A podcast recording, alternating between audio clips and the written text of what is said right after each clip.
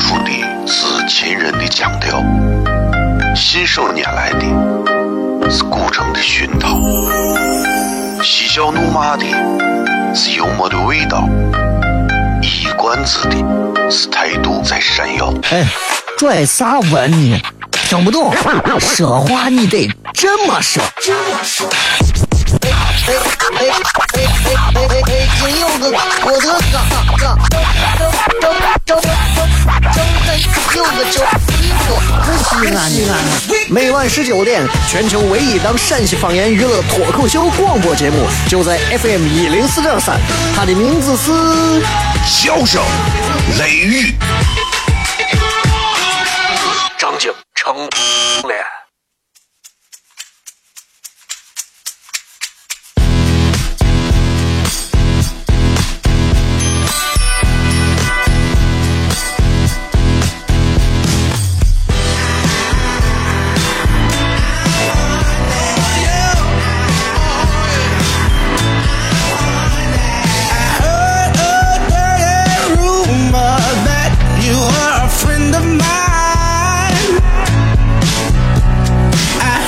好了，各位好，这里是 FM 一零四点三西安交通旅游广播，在每个周一到周五的晚上的十九点到二十点，小雷为各位带来这一个小时的节目《笑声雷雨》。各位好，我是小雷。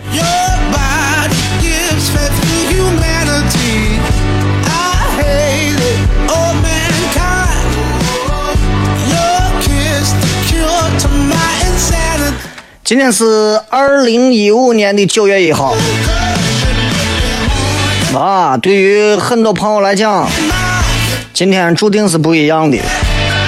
今天会上演，比方说这个年度灾难大戏啊，开学。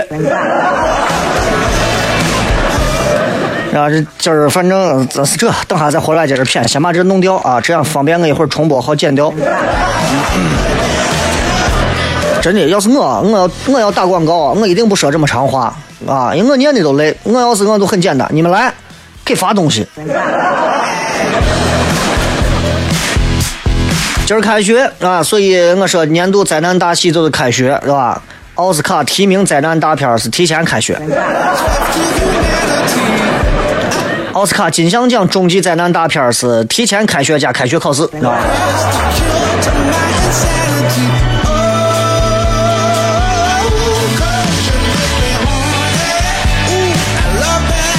唉，我觉得娃们也不容易，刚开学两天。抗战胜利日可以放三天，两个星期后就是中秋节又放三天，接下来三天后迎来国庆黄金周放假七天，加上双休这一个月我们放了半个月的假，胆儿大的话逃课的话，中秋国庆连放十六天，你开学都不算啥。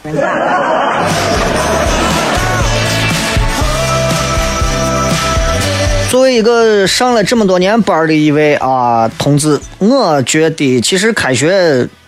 对学生娃们来讲挺折磨的，啊，呃，但是我想给所有的正在听节目的同学、正在上学的啊说，就不要觉得开学就好像是就是痛苦的开始，是吧？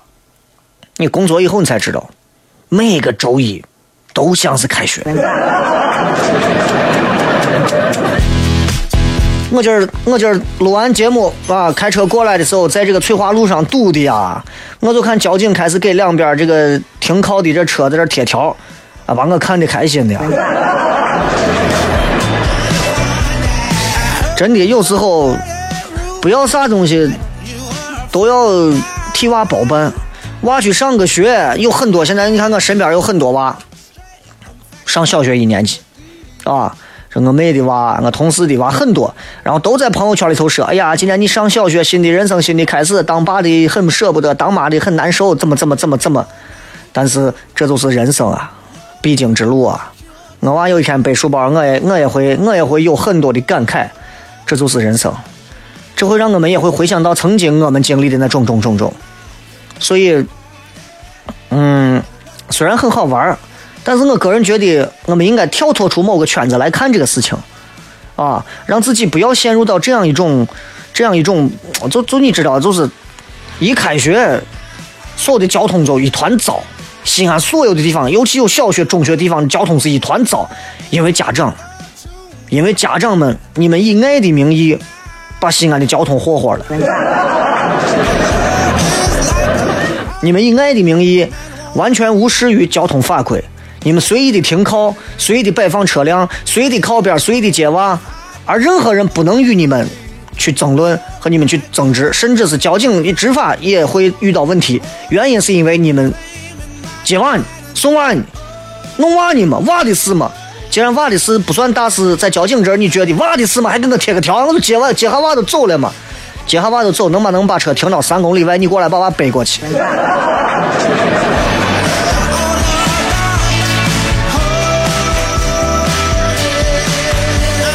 我一个同事啊，我一个跟我以前也是一块儿的啊同学，跟我说开学了，我很痛苦。我说你痛苦啥？你现在不上学？那我是老师。他说：“我现在一想到那么多的作业，我腰酸腿疼，内分泌都不正常。后来知道啊，这从现在当老师。九月份对于各位来讲，不知道会有哪些事情。我也想知道大家对这九月份这一个月，一个全新的开始，你们对整个这个九月会有怎么样的一种期待？如果各位有任何的期待啊，也不妨在微信、微博当中把你的期待发送给小雷，咱们在节目当中选择那些有意思的内容来念给大家互动一下。”当然，同样今天还是有这个呃这个现场的互动啊。今天没有抢票，因为本周没有这个开放麦的演出，好吧？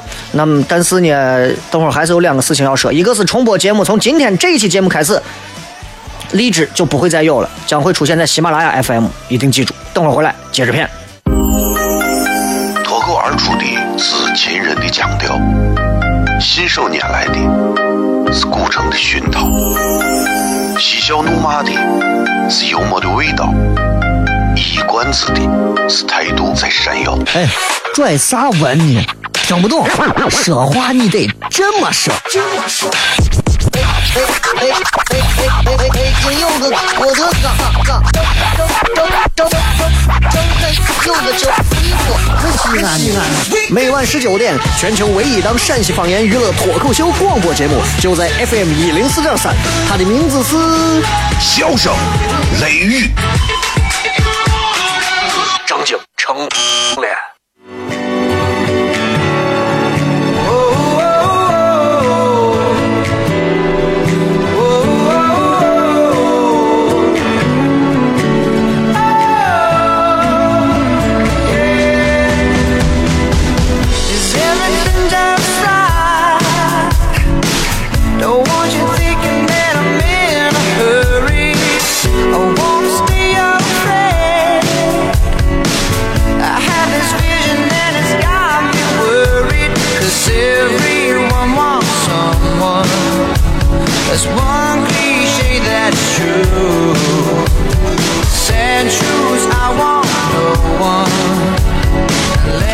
继续回来，这里是笑声雷雨，各位好，我是小雷。呃，我相信这会儿应该有很多的朋友正在选择收听这档节目，当然还有很多朋友正在选择收听其他的节目啊。但是他们因为听不到我在说啥，所以其实接下来这段话他们就就就无所谓了。我想说的是，呃，很感谢大家每天都在听这个节目，尤其是在某一个固定段的时间里头，你们可能这段时间下班正好赶上这一会儿了。哎，没事干，选择了一个相对让你听起来可以放松、宣泄自己倦怠啊、困乏情绪的这样一个节目，所以你们可能选择了这个节目，但是并不代表说啊，并不代表说这一档节目就是如何如何。所以有时候我觉得能听这个节目的人，我会认为这是缘分，我觉得这是缘分。所以我一直在说，我说，呃，能听。就是缘分，所以我尽可能的想把这一份缘分维系的更长久一点啊，维系的长久一些。所以咱们今天九月一号开始，呃，一个小小的变化就是节目的重播内容啊，从今天开始，笑声雷雨的节目重播将不会继续在荔枝上更新重播啊，而转回转到喜马拉雅 FM 继续更新重播。大家可以在上面搜到最新的节目，继续也可以下载，也可以在线，功能功能仍然是非常的强大啊。而九月一号之前到节目开播的每一期节目都会在荔枝当中继续有保留。如果各位想要去听，还是可以去下载到的，好吧？另外还有一件事情就是，如果不出意外的话，在国庆节前啊，呃，应该会有一场。其实我真不想说这个事，因为我现在真的事儿比较多，我不是太想弄。但是现在这个事情把我架到这儿，不弄还不行。月底有一场脱口秀，啊，如果不忙的话，想来看看一下。呃，不呃忙的话就不来就不来了，无所谓啊，反正每回不来都有理由。这两天会尽快的定制宣传，还有一期其他的一些包装内容，然后很快就会，你们会发现在各种地方都会有它的宣传广告。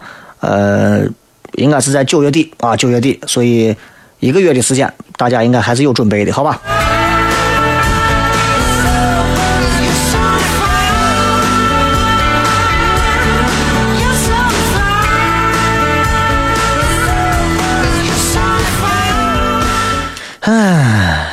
这个今儿想跟大家 骗啥呢？这个其实其实我本来想，我说今天九月一号啊，我说跟大家聊一聊这个关于关于这个啥，关于这个这个这个这个教育的事情。后来我一想，我说哎呀，都开学了，够烦了，你接着娃送着娃，你一路还听这东西。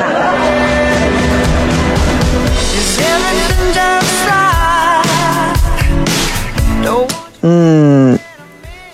骗点别的吧，骗一点关于关于关于我最近经历的一些小小的感触啊，这个感触也让我深刻的感受到，人啊有时候不能让自己活的太那个啥。我一个伙计那回跑去说：“小赖，呃，我想买个相机，因为你知道问我买问我买相机的人很多，我觉得很奇怪，因为我确实我又不是懂数码产品的。”对吧？你问随便问一个我柜台上的人都很专业，你没有必要问我。我对那个东西兴致不是很高啊，我喜欢，但是我不爱研究它。所以你问我，我只能说最贵的可能是最好的，但是未必是适合你的啊。然后问，我就就我就最后打电话就问身边人，最后给他说了差不多将近小二十个电话，各种电话啊。问完之后给他说了。这个牌子，这个牌子就定定下来牌子了，跑去看，结果跑去看了之后呢，一出商场就后悔了，一出商场就后悔了，买完之后一出商场就后悔了。我说为啥？哎呀，我还是觉得那个好。我说你都纠结成毛了，你这。还有，我就跟我媳妇儿跑出去买东西，女人经常会有一种这种让你无法忍受的，就是。他看见两瓶指甲油，他问你：“老公，你觉得哪瓶好？”呃，右手这瓶。那这瓶为啥比那瓶好？这是他心情好的时候，心情不好的时候他会问：“那为啥这瓶不好？”嗯嗯，为啥这瓶不好呢？因为我觉得那瓶的颜色更提呢。那这瓶的颜色，它为啥就不为啥就你就不喜欢？因为我觉得我还是喜欢比较提你的。你是我长得不白呗？然后他们就会在各种各样的一些东西当中去挑挑挑，到最后买了哪一个，他都会痛苦，都会后悔，都会纠结。其实你会回想，在我们的一生当中，在我们的很多的生活当中，我们总会碰到，包括我们自己，都可能会是一个非常纠结的人。你会发现，我们的人生有很多的时间都是在跟过去的决断去较劲儿，在各各种跟过去的那种反悔当中，慢慢的、慢慢的就过去了。悄无声息的，你把你现在可能本来可以让今天过得很开心的一段时光弄没有了。所以很多时候，我们常说人生，人生，人生其实。有时候他的失败分很多种啊，人有时候哎，我很失败，失败分很多种。有一种失败就是你的人生的失败，不是因为你没有实现啥，而是因为你错过享受最好的时光。本来这一刻你应该躺在沙滩上晒太阳，你偏不，你偏要跟着俺跑过去，耶，我照相摆拍，对吧？我是一个，我是一个有偶尔也会纠结的人，但是我在旅游上我不会。啊，我不，我到某一个地方，我可能会停止脚步，我会坐到山清水秀，底下都是河流潺潺溪水那种哗啦啦的水声，满个山谷都是水声，然后我会坐到那儿晒着太阳，闭目养神，我感觉那一刻是享受。人生有多少个那样的一刻？太少了，所以在那一刻我一点都不纠结。但是有些时候我很纠结，比方说当我看到两个车位的时候，把我纠结死了。慢慢大了之后，慢慢人生到了某一个节点的时候，到了年龄到了某一块的时候，你会发现人都有纠结，人都会纠结。呃，你比方说做父母了吧，会纠结，纠结于自己的娃可能呀会不会不如别人家的娃优秀，啊，又希望自己的娃成龙成凤，很纠结，啊，那是很纠结。然后做老师，做老师的也纠结，俺我伙计也纠结。又不想让学生插嘴、调皮、捣蛋，又希望学生娃有创新精神。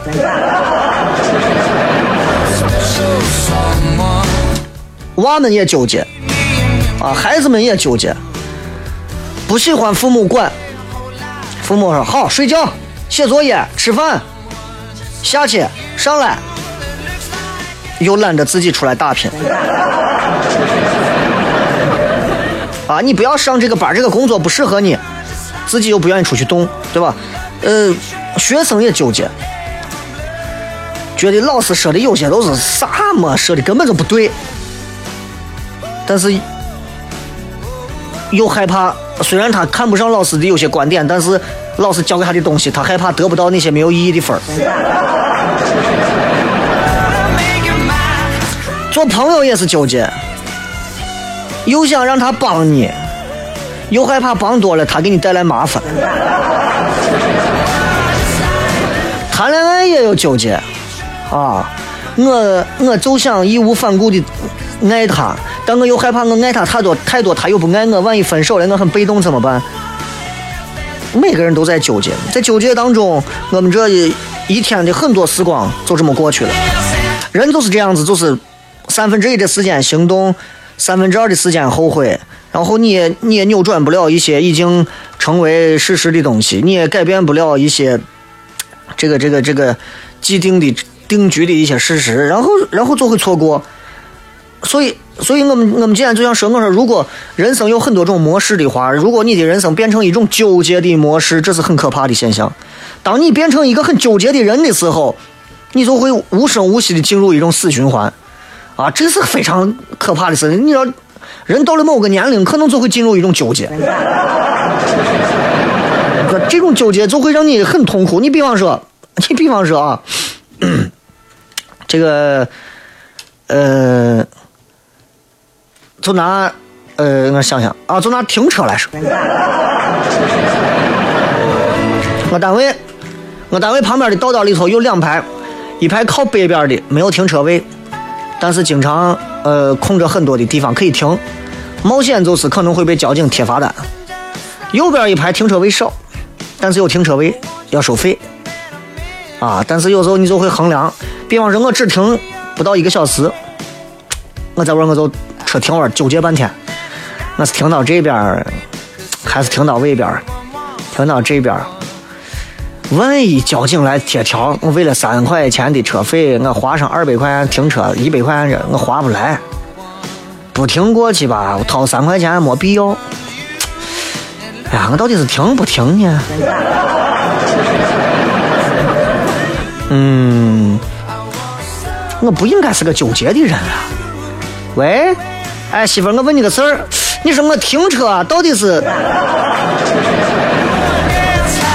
很多人都是这样，对吧？就就 你会因为陷入到你的每个人都在自己不同的点上会产生一种纠结，这种纠结就让你非常的痛苦。所以每个人都有每个人的纠结，所以我希望大家在纠结的问题上不要过于我啥，好吧？那是这，咱们休息一下，进上一段广告，然后咱继续回来。呃，笑声雷雨。呃，今天是开学嘛，也不要给大家压力太大了，好吧？那天晚上有一首歌没有听完，听了一半，接着听。哎。我的生命之中再也没有剩下些什么。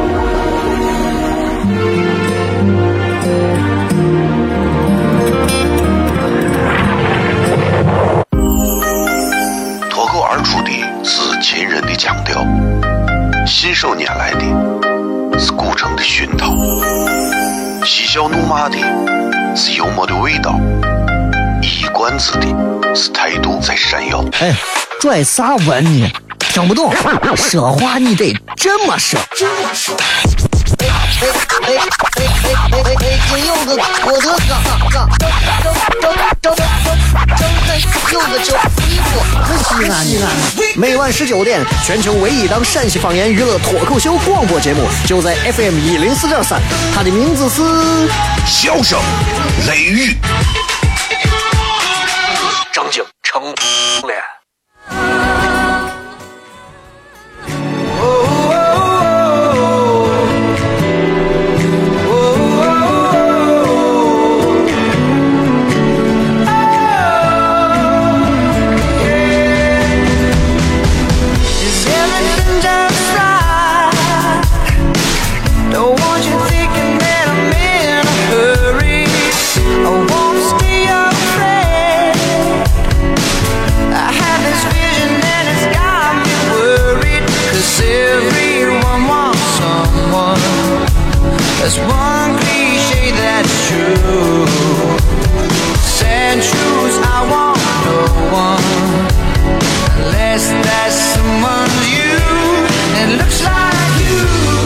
迎各位继续回来，笑声雷雨，各位好，我是小雷。呃，前面跟大家谝了一下，希望大家不要做一个太纠结的人啊，不要做一个太纠结的人。后面我想简单聊两句，其实虽然开学了嘛，对吧？但是我觉得我很少聊学生的事情，因为因为自己首先不是一个学生了啊。虽然我每天坚持要学习，但我觉得我已经不是一个学生了，所以我很难让自己做好一个学生的那种体会和感受。啊，最近这个教育部不是有一个网站啊，说说是教育部印发的《中小学生守则》，二零一五年修订守则，补充了一些这个具体的行为规范内容。我记得在我上小学之后，给我发过一个中小学生行为规范，一个小的这一个横的翻开的纸质打印的，其实现在想挺粗糙的一个小册子啊，这个小册子，比方说，呃，我都忘了还有哪些。但是现在想来，我觉得我长这么大，我可能都没有办法把小学生行为规范上所有东西能够做到。新修订的这个守则里面，比方说有主动分担家务、自觉礼让、排队、不比吃喝穿戴等等这些啊，我感觉是有一些进步的，而且取消了一些很概念化、口号化的内容，更接地气。但是问题是我一直在想，我说小学生行为规范包括这个守则。怎么样能够落实？啊，怎么样能够落实？我们很多微信朋友圈，很多人有人发帖问你说中小学生的守则，我没有谁能做到，对不？我没有谁能做到。不要说对中小学生来讲，一个人能够把小学生行为规范的所有内容做到，他已经是一个完人了。你们如果有娃上小学、上中学，拿他们的行为规范和守则看一下，看一下。你们大人们会蒙羞、悬梁自尽的。比方，你看我翻到守则里面，他们写的有这个叫“孝父母、敬师长、爱集体、助同学、虚心接受批评、学会合作共处”。这涉及的内容太多了，这是人际关系的所有方面。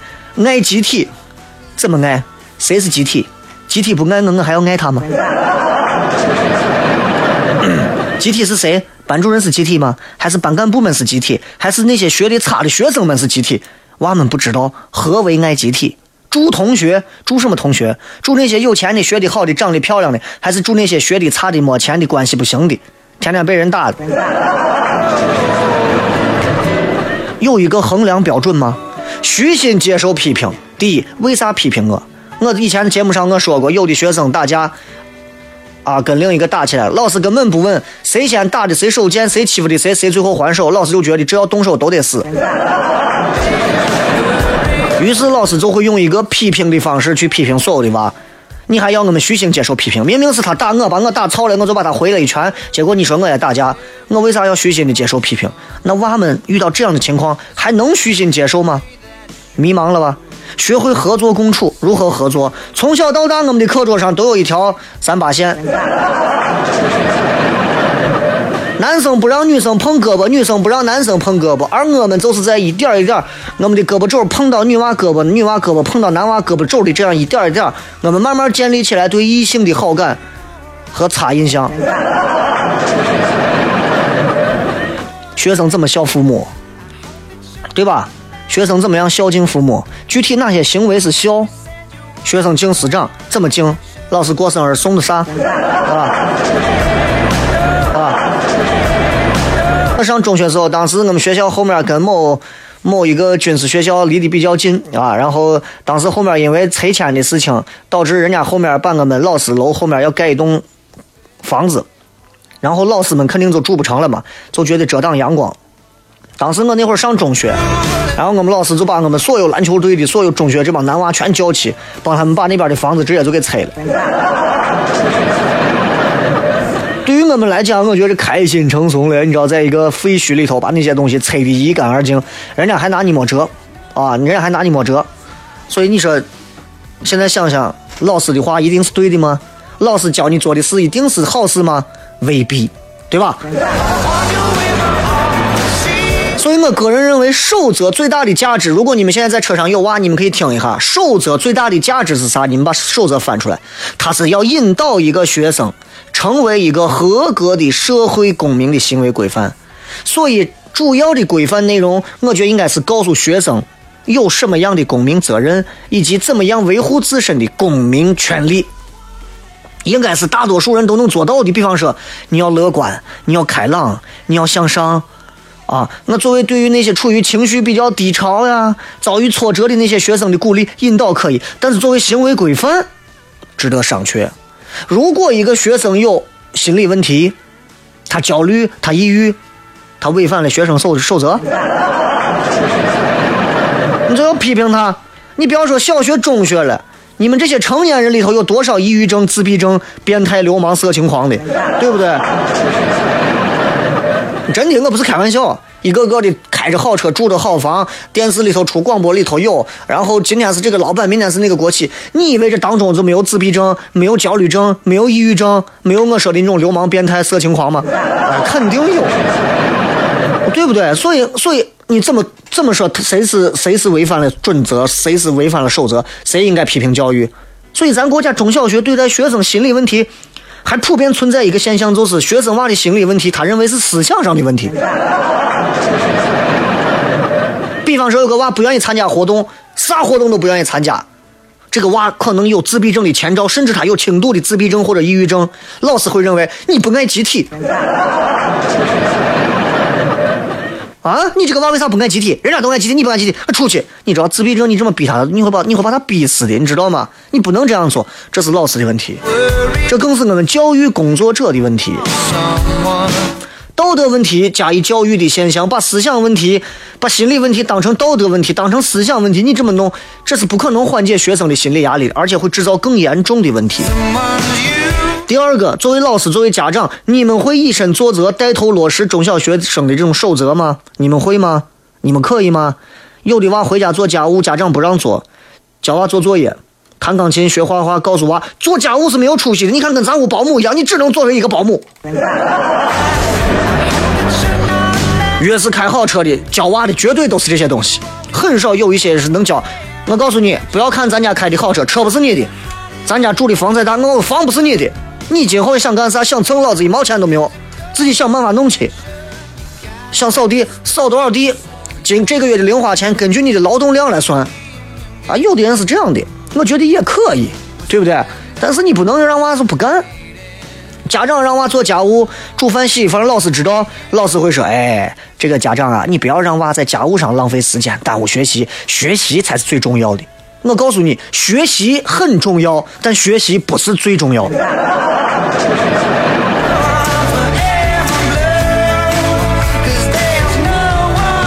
我很感谢，在我受教育的那么些年里头，有很多的老师教会我很多学习之外的东西，打打篮球，玩玩乒乓，如何和女生交流，如何和同学之间去有配合，很好的默契。我觉得这些东西是学习里头不能给我的。所以我其实有时候上小学、上中学，我很害怕跟那些老师。我觉得学习是一件非常有趣，事情我特别害怕这种人，我特别害怕。而且你们的家长如果都是那种在外头吐痰喝酒骂街的人，你们你们学生你们孩子们能做好吗？学生们必吃必穿，大多数受父母的影响，不少父母吃穿上绝对是一味的满足娃的不合理要求。爸，我上中学了，你给我买个 iPhone 六。行，你只要考上，爸就给你买个 iPhone 六，给你买个 Plus。你说扯不扯啊？你说扯不扯啊？很多人都是要比，父母要比，害怕自己家的娃传出去以后比别人家的娃差了，怕自己娃比比下去，比吃比穿，上培训班也比。你们班里头谁上了培训班，我们都得上。你们没有上的，你爸你妈也给你联系了。娃们很可怜，娃们很可怜，娃们。如今就咱不要说咱这，咱社会上现在所有的这些中小学生娃们，很少有几个能做自己的，大多数除了读书上课之外，让父母、家长、老师都包办代替了。在这样一种被管理、被规划的环境当中成长，最后他们就没有独立意识，他们的自理能力差，他们的自强能力差，然后整个由于咱的整个大社会被大人们玩坏了、玩哈了、玩烂了，玩成一种急功近利的社会了。然后在大人们的世界当中流行着成功学、鸡汤学，然后家长、老师啊会让孩子们在不停的去追逐成功。我曾经看到过那种，就是让一些讲师们来给学生娃们、高考的娃们去打着那种鸡汤鸡血，让他们去。我告诉你们，你们知道中国什么？所以我们一定要加油。然后背景音乐配的是不要以为怎么着。很可怕，所以我觉得通过学生守则这样一件事情，我觉得不能光停留在纸面上，让娃们要结合实际呢。啊，家长老师要要要有改变的，你们不改变，光靠娃，娃是不可能改变的。我们的下一代如果还是这个样子，下下一代，那我们可能这个社会就会被玩的更坏了，而被玩坏的根源可能从我们这一代就开始了。啊，薛定谔的猫可能就会发生。休息一下，开始互动。生活在西安，没有上过钟楼，失败；生活在西安，没有进过秦岭，失败；生活在西安，没有跌过泡沫，失败；生活在西安，没有听过这个，你失败成啥了？你倒是你先你。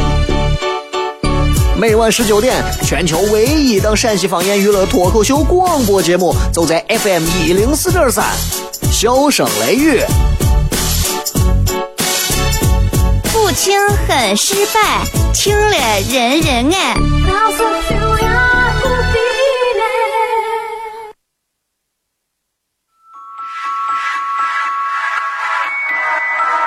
tonight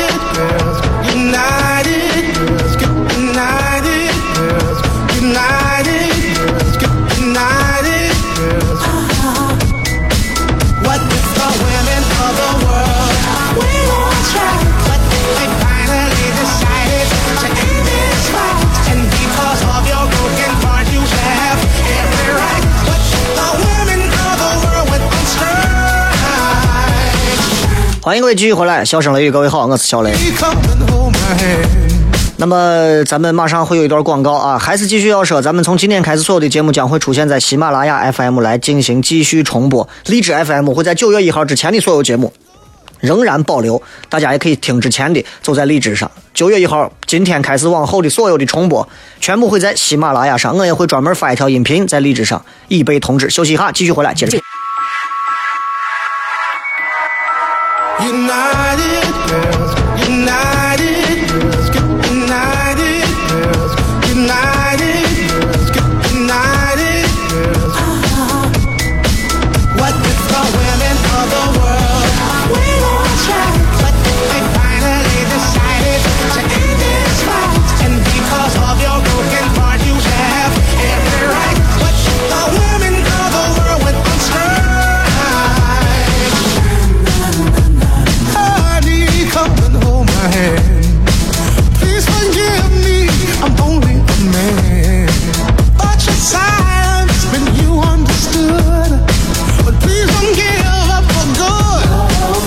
继续回来，笑声雷雨来看一看各位发来的一些有趣的留言。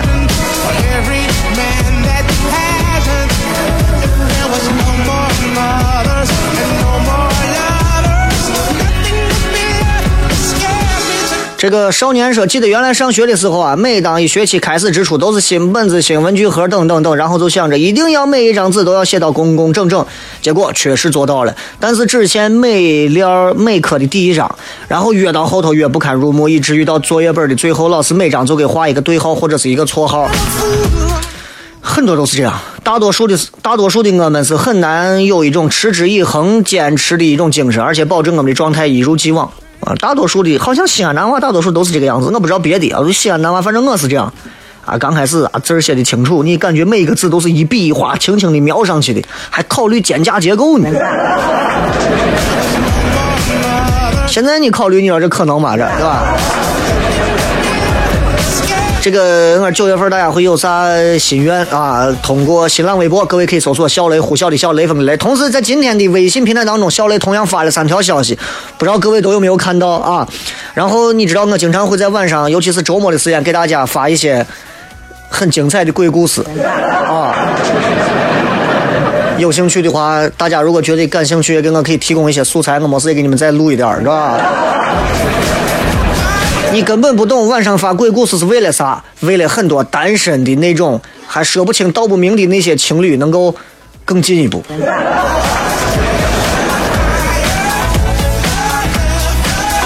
文玩说买一辆玛莎拉蒂是花钱解决的事情，但这是碎碎的事儿吗？唉，如果心愿就是花钱买东西，无外乎是多和少的问题，那你去挣就好了。这个事情没有啥好考虑的，心愿。是很多时候是很难达成的一种东西，比方说我想上月亮。来，我们来看看新浪微博上各位发来的一些留言。嗯，这位叫尼古拉斯凯琳的啊，看着头像应该是个妹子啊，正在听节目，九月希望一切顺利，下个月就举办婚礼了啊，要结婚了。来看下一条。啊，这个九月、十月份结婚的人非常多啊，要再加上这个中秋节又到了，啊，这个我根本无法咽下去的月饼又要出现了。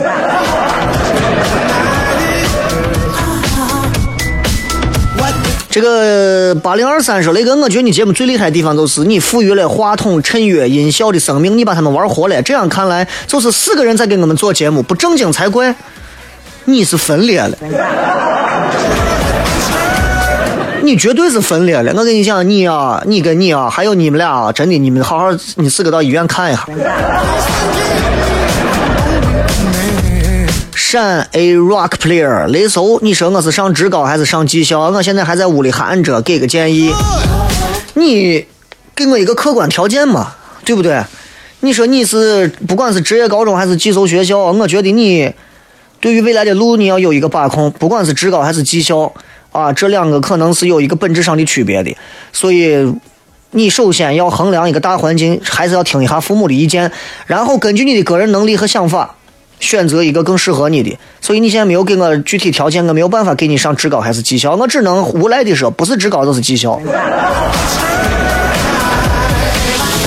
做自己说，啊，高中顺利通过，工作啊，考试顺利通过，工作稳定下来。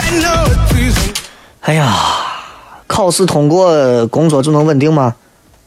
领到结婚证，婚姻就能幸福吗？明白这个道理了吧？这两个是俩事儿啊！不要道理了吧？这两个是俩事儿啊！不要太强，容易伤心。Rising，雷哥，今儿被个妹子伤心了。我从乐华城一路开到北鹿园大学城给她买的东西，人家娃直接不出来，是不是很挫？第一，你们俩啥关系？追了人家，人家答应过没有？你用这种非常冒失的方式，你要知道，对女娃来讲，直接跑到人家的大本营给人家送东西，这是一种非常直截了当、很挑衅式的、明目张胆的、过于自信的一种行为，示爱行为。而你没有百分之一百二的把握，敢做这样的事情，嗯？可能人家女娃跟你连饭都没吃过，手都没拉过。啊，连一点暧昧的感情都没有过，你抛弃人家收东西，人家凭啥收你东西？你以为女娃都跟你一样啥都要？从乐华城开到北鹿园的大学城也没有多远嘛，你就是说你从你从你从那个新马泰开过来，对吧？我的陈子今年七月份毕业，彻彻底底跟学生这个词语道别。以后每一个九月一号都跟我没有关系了。我今天把我的小学、中学都去转了一遍，但是进不去，只能在门口看，还是学生时代好啊。朋友说我这种怀旧是一种矫情，雷哥你咋看？在别人眼里的矫情，自己只要感受到那种那种情怀就够了啊！我有时候也会偶尔的跑到上过的中学、小学、大学转一圈看一下，然后。闻一闻那里的空气啊，从公厕门口路过一下，看一看还有没有那种感觉。当你一切都不复存在的时候，只有自己内心的感觉还是最重要的，和回忆才是最重要的。当你的回忆和现实发生某一种交织和重叠的时候，你会感觉到那一种东西。可是外人看来，你就是很矫情。舍本逐末是雷哥，我九月的心愿是月底专场，最好不要是晚上，因为周末的晚上上培训课还是那种不敢不去的。具体是哪一天，现在定了不？应该就是晚上，周一、周二、周三的某天的晚上，啊，然后很有可能是月底的最后的一两天。嗯，脱口秀演出从来都是晚上，大中午谁看？我提前一个月都告诉你了，来不了就不是我的问题。峨眉之巅，我们一家正在听，哈哈哈哈！你们的心愿是让你们一家正在听，怎么家里不团结吗？未成年说，我的心愿是搞定本科。最难搞定的不是本科，而是本科搞定本科之前出现一系列想要搞定你的和想要让你搞定的什么爱恨情仇啊啥的。站桥上等你说九月，我的愿望是开学了去赚大钱，因为我这个学期要穷死了。你作为一个学生，啊，会经常感觉到喊喊叫到穷，我就觉得你们上学，你你除非你是很能吃，或者你找了个很有钱的女朋友嘛，还是很花钱的。有很多学生，人家从农村来的，从一些家里条件不好的，人家人家一个月真的花的非常少，可是人家照样过。一个馍一个榨菜，人家可能一天两两顿饭，啊，就就过来，打上个稀饭，弄上点米饭，弄上一份菜，一天就吃饱了。你这穷死了，一顿饭九个菜，你咋点这么多菜？还我是根据彩虹的颜色搭配的。这个什么 breakfast night 啊？八月的每天晚上都是听着雷哥的节目，跑步一个小时。九月继续跑，月底了到一针楼背馍去，好着呢啊！这天慢慢凉了，叠个泡馍啊，挺好。不光是一针楼，其实坊上很多的泡馍都非常好吃啊。你像这个什么那叫啥？有一个叫个刘信小草，对吧？啊，他家里头一分支开之后，底下他家里头底下的娃们弄的一个刘老虎。哎，这都是分支的。老米家的泡沫西洋市有一家，是吧？老米家的儿子米大宇又开了一家老米家大宇泡沫。哎，你知道这些之后，你去吃，你会发现每一个的味道是不一样的。所以很多人一提老米家，老米家，老米家不是只有一家，老米家跟大宇是两家，一个是爹，一个是儿子啊。所以，不管是到坊上吃还是到哪儿，坊上很多人觉得啊条件不好、不卫生、脾气态度差或者咋，吃的是文化，你根本不知道这背后发生的故事啊！所以没有文化的就压根不要踏入坊上一步。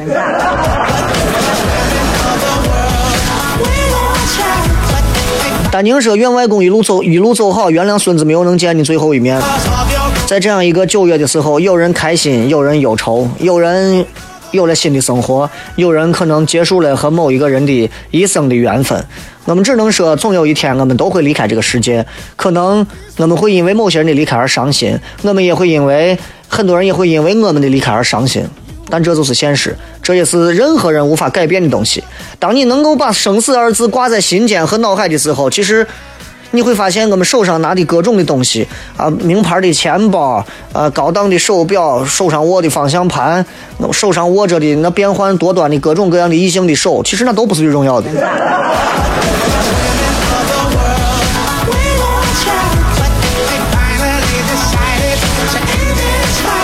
再次跟大家说一遍啊，首先第一个事情事情就是这个喜马拉雅 FM 从今天开始继续更新《笑声雷雨》的。重播，而荔枝 FM 九月一号之前，今天之前的所有重播都在，好吧？另外就是今这个月月底可能会有一场脱口秀，如果各位呃感兴趣想要来感受一下的话，也欢迎大家抓紧时间早点来感受，好吧？再次感谢各位收听今天的节目，明天是周三，咱们再片。